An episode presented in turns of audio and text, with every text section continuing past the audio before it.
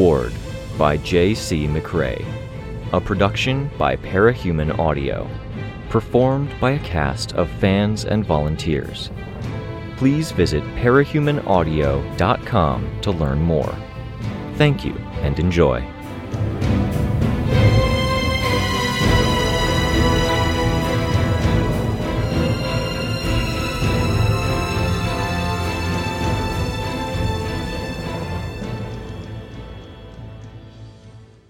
Arc 11 Blinding, Chapter 5 The joints of the spider limbs were higher off the ground than I was, the body headless and featureless, an uneven, almost potato like form in the center. It was all black, and it moved with a fluidness that stood in stark contrast to the jerky, twitchy way that spiders normally moved.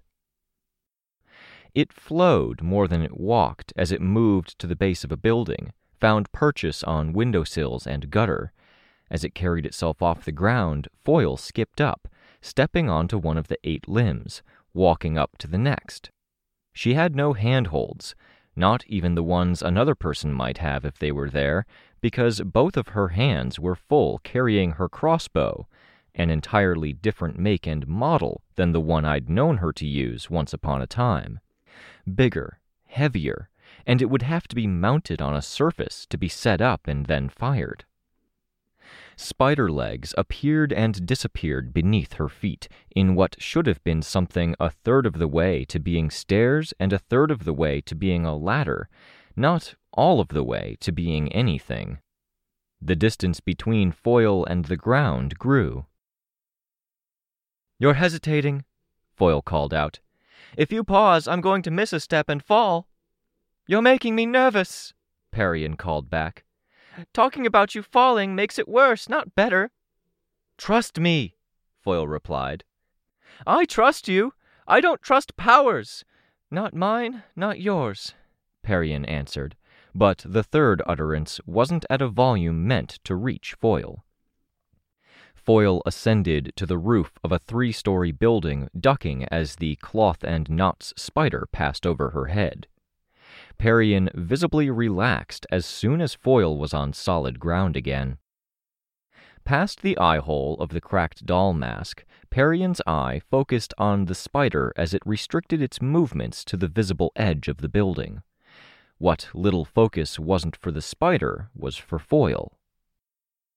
The funny thing is, you guys got off easy, Candy said, for trustable powers.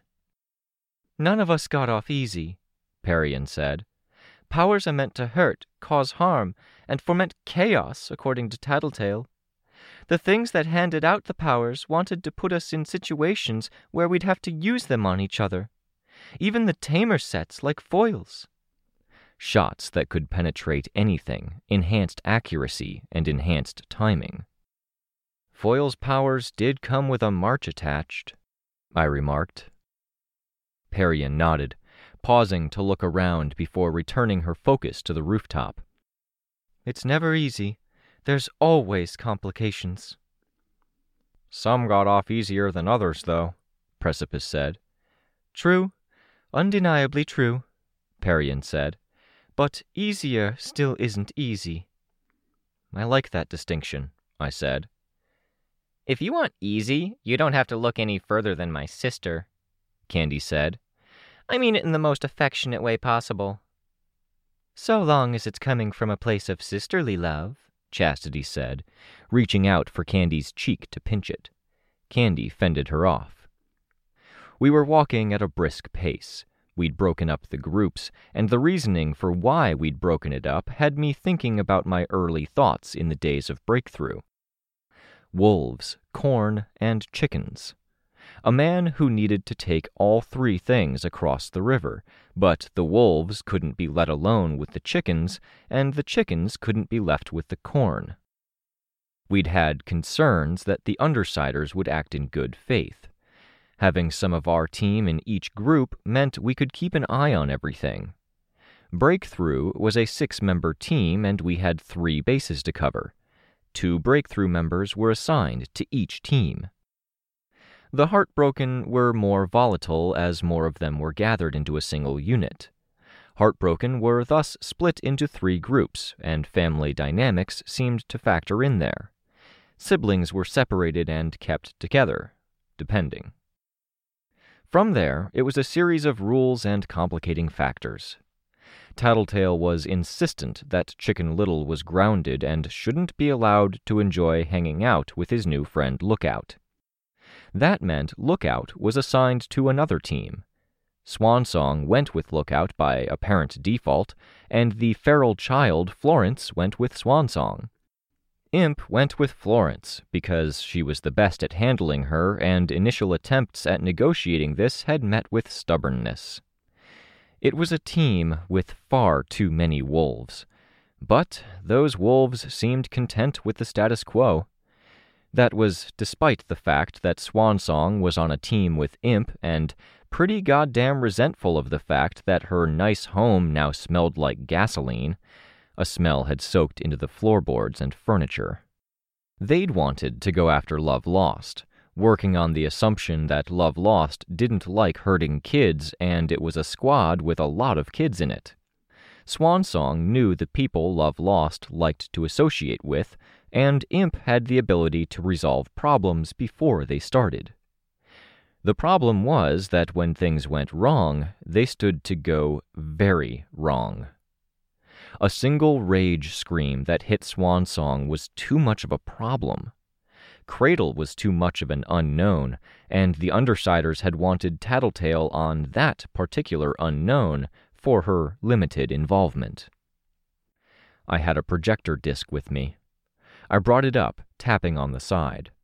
A group of small holographic figures appeared above the disc, tinted yellow from head to toe. An arrow at the disc's edge indicated the direction to them with a number showing distance. They were gathered in vehicles, but the vehicles weren't drawn as thoroughly as the people who sat in them, much like the mercenaries that accompanied them. Three heartbroken, Chicken Little, Sveta, and Capricorn, with Tattletale along to gather some intel and make sure the kids were all right. They were tracking down Cradle, they were mostly silhouettes, but I could make out details like how one of the heartbroken was resting a head on Chicken Little's shoulder, apparently asleep. Chicken Little was moving his hands like there was something in them. A bird, I assumed. I ran my finger along the disk's edge. The image shifted, and the group of people were tinted red. Many of them were small. Imp, Florence, two heartbroken, Lookout, and Swansong. They'd watch March, gather surveillance, and maybe have Imp take action, but they wouldn't take any direct moves until Hellhound caught up with them. They okay? Parian asked.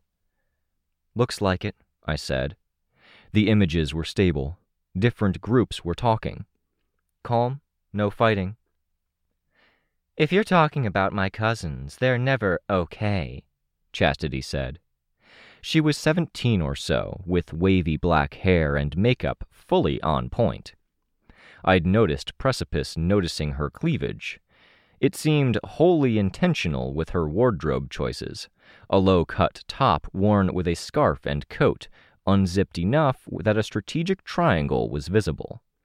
Had to be cold, but she endured with an unwavering, teasing smile that made me uncomfortable. Relatively, Parian said, still watching Foil and the spider. Relatively? It's because they're relatives that I know they aren't okay, Chastity said. Such a dork, Candy said, before switching to French to better articulate that lameness. Candy was a smaller version of her older sister. She had a similar teasing demeanor, from what I could tell, but without the flirting aspect. Chastity retorted with something else, so rapid fire that I couldn't even tell where the words started or stopped. The Kenzie aged Candy's response was sharp and sounded weirdly religious. I wasn't sure if my mind was seeing faces in clouds, putting meanings to foreign words that weren't there. There was enough violence in the words and enough of a glittering look in the young girl's eye that I felt the need to say something. Do we need to step in? Don't even try, Parian muttered under her breath. No, Chastity said. Not unless you want to wash my sister's mouth out with soap. Please do, Aroa said from the sidelines. She was similar in appearance to the others, but her hair was straight, and there was no smile on her face, no particular frowning or coldness either. Her eyes were animated, her glances always sidelong, never direct. It would be funny. You can help, Candy said. My dork of a sister needs to get laid. Can't help you there, I said, trying not to sound as uncomfortable as I felt. Your teammate can. Precipice! Candy raised her voice. Uh. Please. She gets more annoying and immature every minute she doesn't have anyone, and I'm the one who has to deal with it. Uh, Precipice said again. He looked at Chastity. Sorry. No need to say sorry, Chastity said, touching his arm. My sister put you on the spot. But if you did want to say yes, you could count on my discretion and a complete lack of any strings. Just don't fall in love with her, Candy said. Yeah, don't fall in love with me, Chastity said. It's weird getting this offer, Precipice said, knowing who you guys are. Heartbroken. Heartbreakers. I would have thought you were sympathetic coming from a bad place, Candy said. I looked down at Candy. Tattletale told you? Uh huh. That's not great, I said. We don't mingle with society or have a lot of civilian friends, Aroa said. We aren't going to leak your secrets because we stick to our own. You haven't even seen my face, Precipice was telling Chastity. Back out, Precipice, Parian said. Drop the topic, walk away. If she has advice, it's good to take it, I advised him, giving him an elbow to the arm. I bumped the metal under his sleeve. Precipice nodded. I get a sense of people around me, Chastity told him. It's clear enough for me to know proportions, and I like your proportions. I sighed, loud enough to be sure he heard it. My breath fogged in front of my face. Now it's weirder. I'm flattered, I think, but also very weirded out, Precipice said. Okay, Chastity said, sounding like she was having fun, even while being turned down. I can tell how flattered you are, same way. It even makes me stronger. So this teasing, it's good battle strategy, you know. Maybe, but just so you know, I have someone I like, Precipice said. Precipice, Parian said, warning. She started to turn around, then her spider slipped. She twisted around and caught it at the building's edge. Someone you like? Chastity asked, edging in closer, her arm touching his. They were wearing jackets, but still. Love, I think. Precipice, I said. Don't tell them that. Don't share that information, especially when Parian is warning you. Trying to keep my partner from falling off a building, Parian said absently. You might be in more danger, Precipice. Uh, noted. What if I said that made me more interested? Chastity asked Precipice, nudging him. What if I said I was intrigued now that you already have someone you like? Sorry, he said, in a vain attempt to disengage. Does that mean sorry, no? Or does it mean something completely different? Chastity asked. Can you leave him alone? I asked her. I could, but I'm going to wonder what he meant, and I'm going to end up assuming the worst. Safest bet, Aroa said. Men. Precipice, against all sense and sanity, opened his mouth to explain. I'm flattered even if it wasn't really weird, even though she and I aren't together and might never be. Stop sharing information about your love life with people who call themselves heartbroken, I said. I turned to the younger heartbroken. No offense. No, no, you're totally right, Candy said. Yeah, Precipice said. He managed to stay silent for two fucking seconds before telling Chastity, I can't mess around, at least for now. I'm not doing anything in that neighborhood. Oh. Chastity squared her shoulders, eyes forward, in the direction we were walking. Sorry. If you'd given me another answer, saying you were willing to betray her or betray those feelings you have for her, then I would have found a way for you to be hurt in any of the upcoming fights, Chastity said, her tone still light. Really badly hurt. I looked at Parian. She shrugged and nodded. Great. Good to know, Precipice said awkwardly. I fucking told you not to engage. Now I'm disappointed, Aroa said. Chastity's one of the last family members on my bucket list to see go all out. Candy poked her cousin. You're such a Juliet, wanting our mouths washed out with soap, wanting poor Precipice to get all four arms and both legs mangled, or whatever it is Chastity has in mind. Juliet wouldn't want anyone's mouth washed out with soap. She'd want your mouth washed out with bleach, Aroa said. I don't think that's as big a difference as you're pretending. It's the biggest difference, Aroa said, with maximum condescension. On and off. What's the fun in kicking someone in the tits, pushing them down, or setting them on fire if they're cold and dead? Or if you kill them and that's the end of it with no potential for the future? True, Candy responded.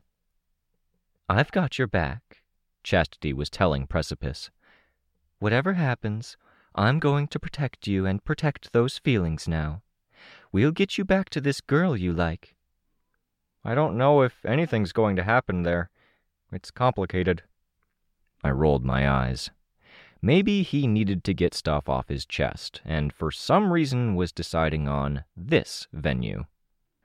Unrequited or complicated sorts of love are still love, and love is the most important thing, Chastity said. Without it, there's no point to anything. It was dawning on me just why Tattletale had looked so damn exhausted when I'd seen her the last few times. Above us, Foil whistled. Parian was making the spider form a bridge. Foil was halfway across that bridge, very deliberately, she put the folded up crossbow down on top of the spider. She pointed at it. The crossbow disappeared as cloth wrapped around it, attaching it to the spider. Foil bowed, flourishing, before skipping up the spider bridge to the next rooftop. She's such a ham sometimes, Parian said. Ham can be nice, I said. I was glad to get away from the other discussion. Ham can work. I think she's happy, hanging around with heroes again, old teammates. Good, I said. We need to do this more often. Why not always? What keeps you with the Undersiders? Resources. I still have family who need medical attention, Parian said, quieter. Ah, I remember. I'm sorry. Sometimes you make deals with the devil because the alternative is not dealing at all, Parian said. You've been with them for how many years now? Four and a half. And you still refer to them as the devil, huh? I asked. Parian snorted or sniffed behind her mask. The material distorted the sound, and I couldn't see her face to know which it was. Don't try to convert me, she said. Life's too complicated as it is. Okay, no conversion. We walked in silence for a minute. Chastity was still engaging with Precipice, but it seemed a bit safer than before now. More normal than I'd seen her act, now that she wasn't aggressively teasing and flirting. I like your costume, Parian said. High praise, considering who it's coming from. I'm nobody special. Who made it? she asked. Me, teammates. Weld did the metal decorations. There was a pause. Her head turned, caught between watching out for Foil on the rooftops, managing her spider, and looking at the metalwork. Do you think he'd do work for pay? I can always pass on a message if you want to ask. I might. It would be nice to stay in touch. Look how much fun she's having.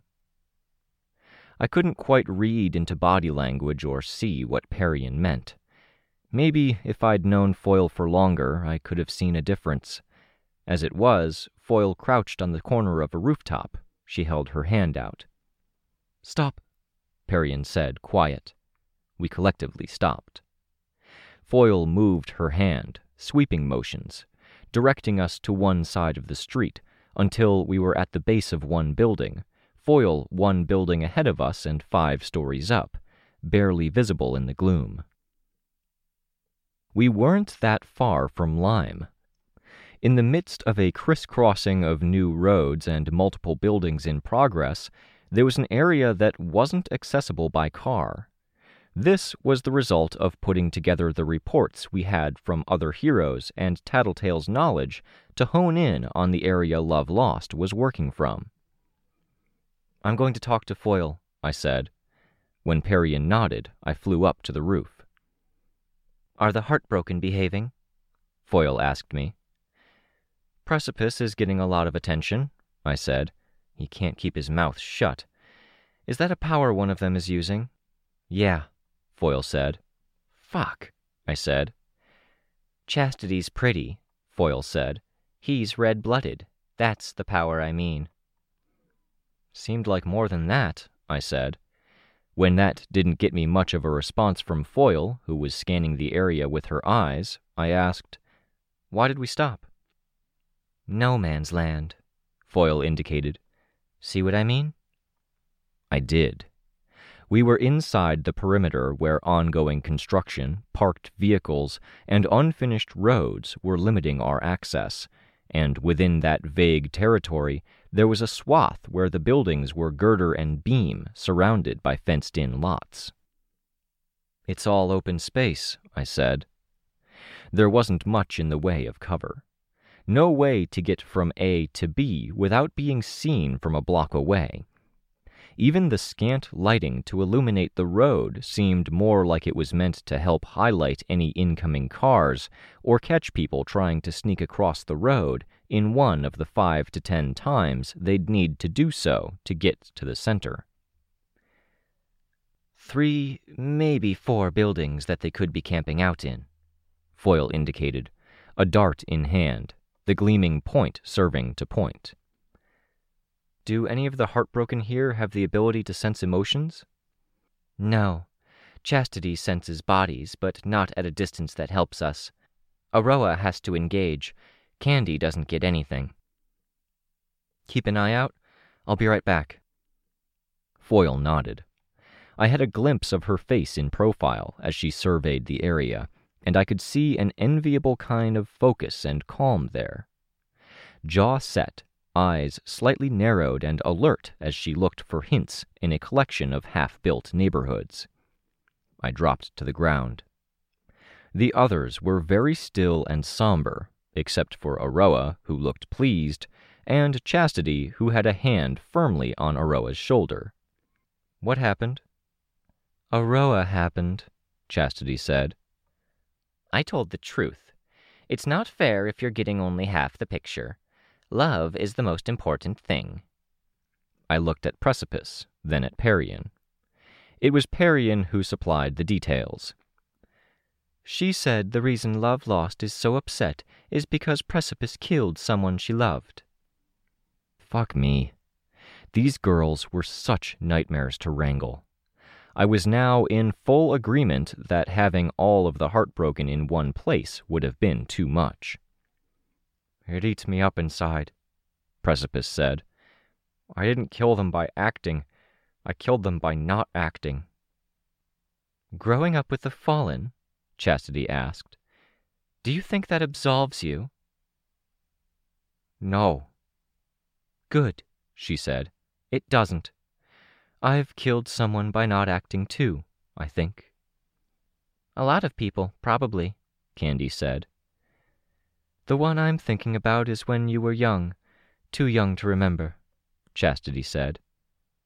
Mom? Chastity nodded.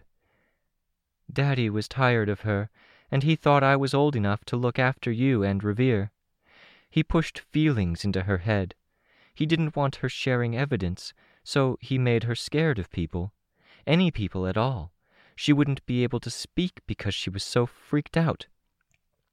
He said he made it so she'd be happy so long as she was totally alone and there was no civilization nearby. I'm not sure if Daddy was saying it to get us to stop crying. Probably, Aroa said. Yeah. And you wouldn't just say that, right? Chastity asked Aroa. I've told you, if you want to nettle people, you have to give them hope once in a while. He probably wasn't lying, Candy said. He didn't need to go that far to make us stop crying. He'd just make us stop. Yeah, Chastity said. To Precipice, she said, I could have said something or stopped it, I think, to save my mom from being sent away like some dog in the movies that's driven out to the wilderness and then left behind while the car speeds off. I remember that day, Candy said. It wasn't like that. It's a simile, little sister. Candy shrugged. My thing was different, Precipice said. I was older, and it was a lot of. Don't, I interrupt him. Don't work to convince them to hate you. He folded all four of his arms, two flesh and two mechanical. Was he so reflexive in trying to own up for his mistakes that he'd make enemies by admitting to them? I wasn't even sure what the right decision to make there was. We've got a wide area out there that we won't be able to cross without being spotted. Not if we go across. Over? Precipice guessed. Or under, I said. If you look, you can see where the piping is being laid out, where the road doesn't cover it all yet. I see it, Precipice said. I'll make a hole then. Silver blades appeared in his hands. Wait, we should coordinate, I said. Call first. Precipice checked his phone. I checked the disk with representations of each team. Tattletale's team was hunkered down, apparently working on tracking down Cradle. Tattletale was also supposed to be able to keep an eye out for any pointed dangers or incoming attacks, which meant Capricorn and Sveta should be safe or safer for as long as that activity took.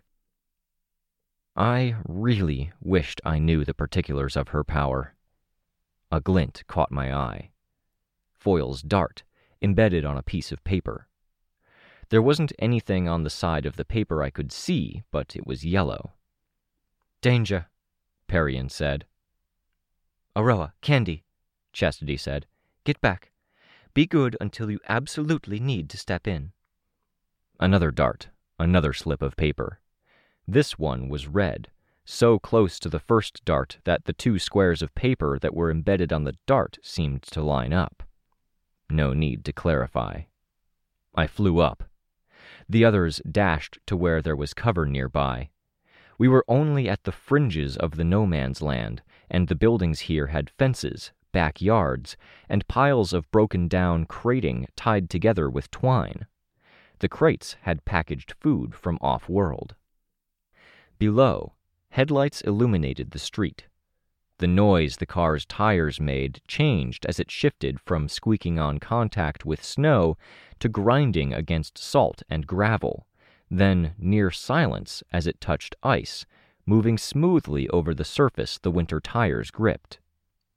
They paused in the street, and people inside the car shone flashlights out the windows. Here we were, the patrol.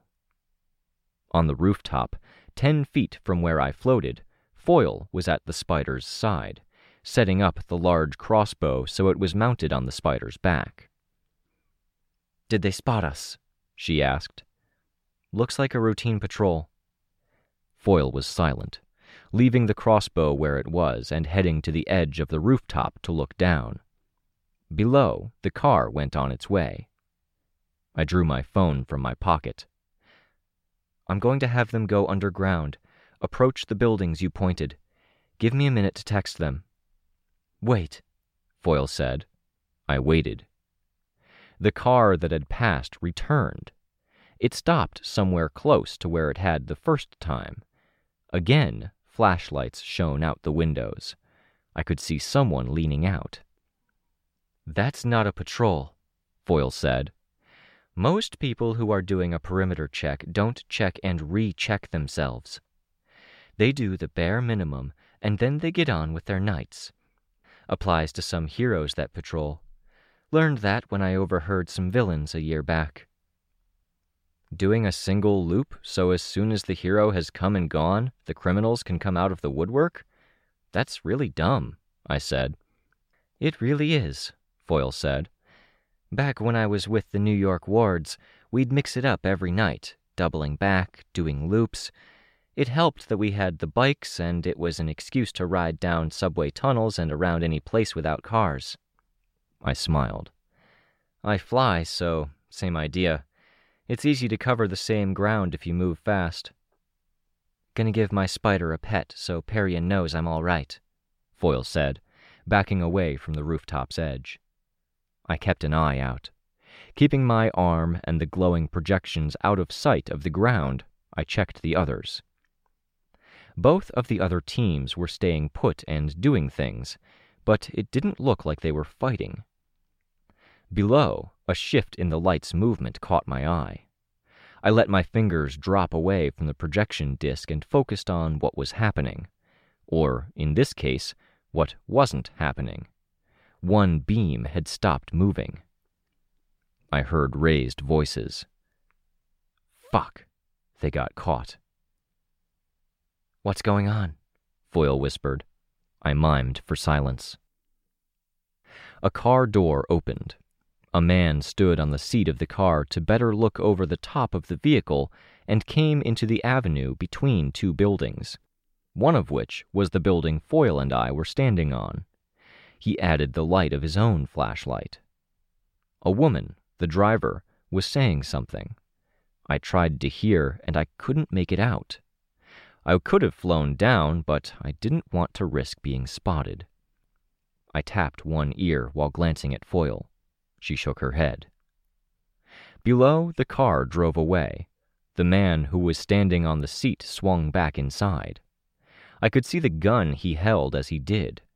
The door shut as the car rounded a corner. The spider helped Foil drop to the street level. I watched to ensure the coast was clear while she started, then dropped down, getting to the group's hiding spot at the same time she did. He saw Candy, Precipice said. I thought the coast was clear. Why did they come back? Candy asked. They had some sense that we were here already. It could be a device or power, I said. Love Lost can detect emotions, but it's not that long a range, I don't think. And if he saw me, why didn't he do something about it then? I don't know, I said. He could have decided to play it safe. For now, let's do the same. We didn't plan to pick a fight this soon. The other teams need intel and time to get where they're going. We run, Precipice said. We can stick to the same plan. I make a hole, we use the drains and sewers. Ew, Candy said. Once we're down there, we can decide if we want to go to one of those houses to investigate and see if we can't spy on Love Lost, Precipice said. Hurry, I said. Precipice created silver blades and drew out a five sided hole in the ground. I flew up to make sure there weren't any more cars full of armed men and women, then flew down, slamming into the Pentagon. Water splashed below. Ew, Candy said. In the distance, I heard a thud, then a laugh. Hurry, I told them. I had a sense of who that thud belonged to. They were willing to pass the buck because they have enforcers. They're coming after us with powers. They hopped down into the tunnel, Chastity and Precipice helping. Another thud. A jovial bellow. That's not Love Lost's group, I said, keeping my voice quiet as I talked to the others in the hole. I moved aside so the spider could slip down beneath. Mercenaries, Precipice said. Villains banding together because the heroes are. High above us, a shape moved through the air with enough force that it made the air shudder and cheap windows rattle in their frames. Lord of Loss, I said. I ducked down into the hole. The heartbroken already had their phones out, screens glowing and flashes on. Foil and Parian had flashlights they could clip to their costumes. Precipice's mask glowed, the red illuminating to become pink. That does not work nearly as well as I hoped it would, he said, and he sounded pissed. The glow died, and he pulled out his phone, doing what the heartbroken were doing. Behind us, Parian's cloth snake slipped into the hole. Come on, I urged. Toward the houses. To find us, Lord of Loss would have to spot the hole in between two house lots. Not impossible, not easy either, given the lighting and the glare of snow contrasted with dark pavement everywhere. Then he would have to find which way we'd gone. I was betting he would assume we'd headed away, not deeper into the territory in question, toward Love Lost. The cloth spider and my flight kept the group from having to wade in freezing ankle deep drain water. We covered good ground, too. There were surprising amounts of materials and piece of construction material to trip up anyone who moved fast enough that they couldn't react to the fleeting glimpses of whatever the flashlight illuminated. There weren't many things that got in our way or that the spider had to slow down for. A wheelbarrow with a broken handle, a collection of what looked like curtain rods or wooden poles. I checked the disc. No whole figures, body parts everywhere, scattered into the air, into terrain, all tinted yellow. Tattletale, Sveta, Tristan, Chicken Little. What? I breathed the word. I checked the other team. More scattered parts, suspended in air, unmoving, flickering like the hologram couldn't track them. Imp, Ashley, Lookout. No, it wasn't possible like that. Not two teams at once, not so easily or instantaneously. I checked my phone. The display was flickering slightly. I thumbed for a message to Precipice, the alarming picture on the disc still hanging off of the disc at my forearm, mounted like a buckler. Check your phone, I told Precipice. A text? he asked. From me, I said. He shook his head. I tried two more times. I heard the one go through. He held it up for me. Gibberish. We're being scrambled. Shit, he muttered. Even with the word being scarcely a whisper, the drain carried the sound. Could be Tinker Tech defenses keeping Lookout's cameras out of it. Maybe, I said. Candy's phone flickered, and then both screen and flash went dark. The other two phones died simultaneously, plunging us into the darkness. It was only because of that darkness that we could see the faint hue of pink. A glow, like light through a curtain, and the sides of the drains were curtains. In the silence, as none of us spoke, I could hear a dull sound, a hum with no source, and I could hear chiming, discordant, struggling to find its rhythm. Nursery. The images on the disk were getting scattered further, blinking in and out, each reiteration putting body parts further and further from the source. The mode switched, and I could see that there were symbols, large and blunt, that Lookout was trying to transmit. The noises of Nursery's power effect were getting louder, and they reverberated down the drain. The effect was taking hold too, distorting the tunnel. No slurps and wet noises yet. On the disk, there was one last projected image I could make out three large arrows pointing at a single dot. Three forces converging on one? I had the impression that it wasn't the signal to mount our coordinated attack. No, this was too emergency alert with the big bold symbols. The humming and chiming swelled, the chiming finding its stride with more coordination, less discordant, now more disconcerting because the off notes were spaced far enough away to catch the ear off guard. One of our teams was being attacked, and we were stuck against a brute strong enough he wouldn't go down unless he was permanently put down, and a Shaker Master nightmare I most definitely did not want to fight on her turf. The disk was flickering to the point that it was off nine seconds out of every ten, and nonsense the last second. Even with that, the broken up models that put heads 70 feet from the associated bodies were an ominous warning of what was at stake. I had to assume the worst hadn't happened because the distorted images I was getting from the disk put body parts in midair and had a computer glitch kind of logic or arrangement to them. They knew we were here. They had prepared with stalling tactics and organized assault against one of our groups. They had the device responsible for the navigator's incident, and they had the willingness to use it.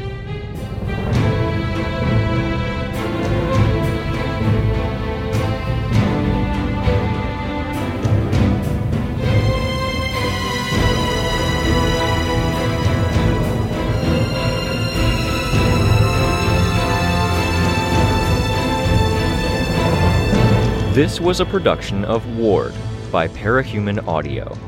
Ward and the Parahuman stories are written and owned by J.C. McCrae. You can find the original text and support the author at parahumans.net. For more of the Ward audiobook, as well as other community works, please visit parahumanaudio.com. Music for this chapter was by Purple Planet. Find out more at purple-planet.com. Editing by Tom Rickert. Find them on Twitter at TEERick. Narration by Robert Rain Ramsey. Find more of their work at our website. Thank you for listening.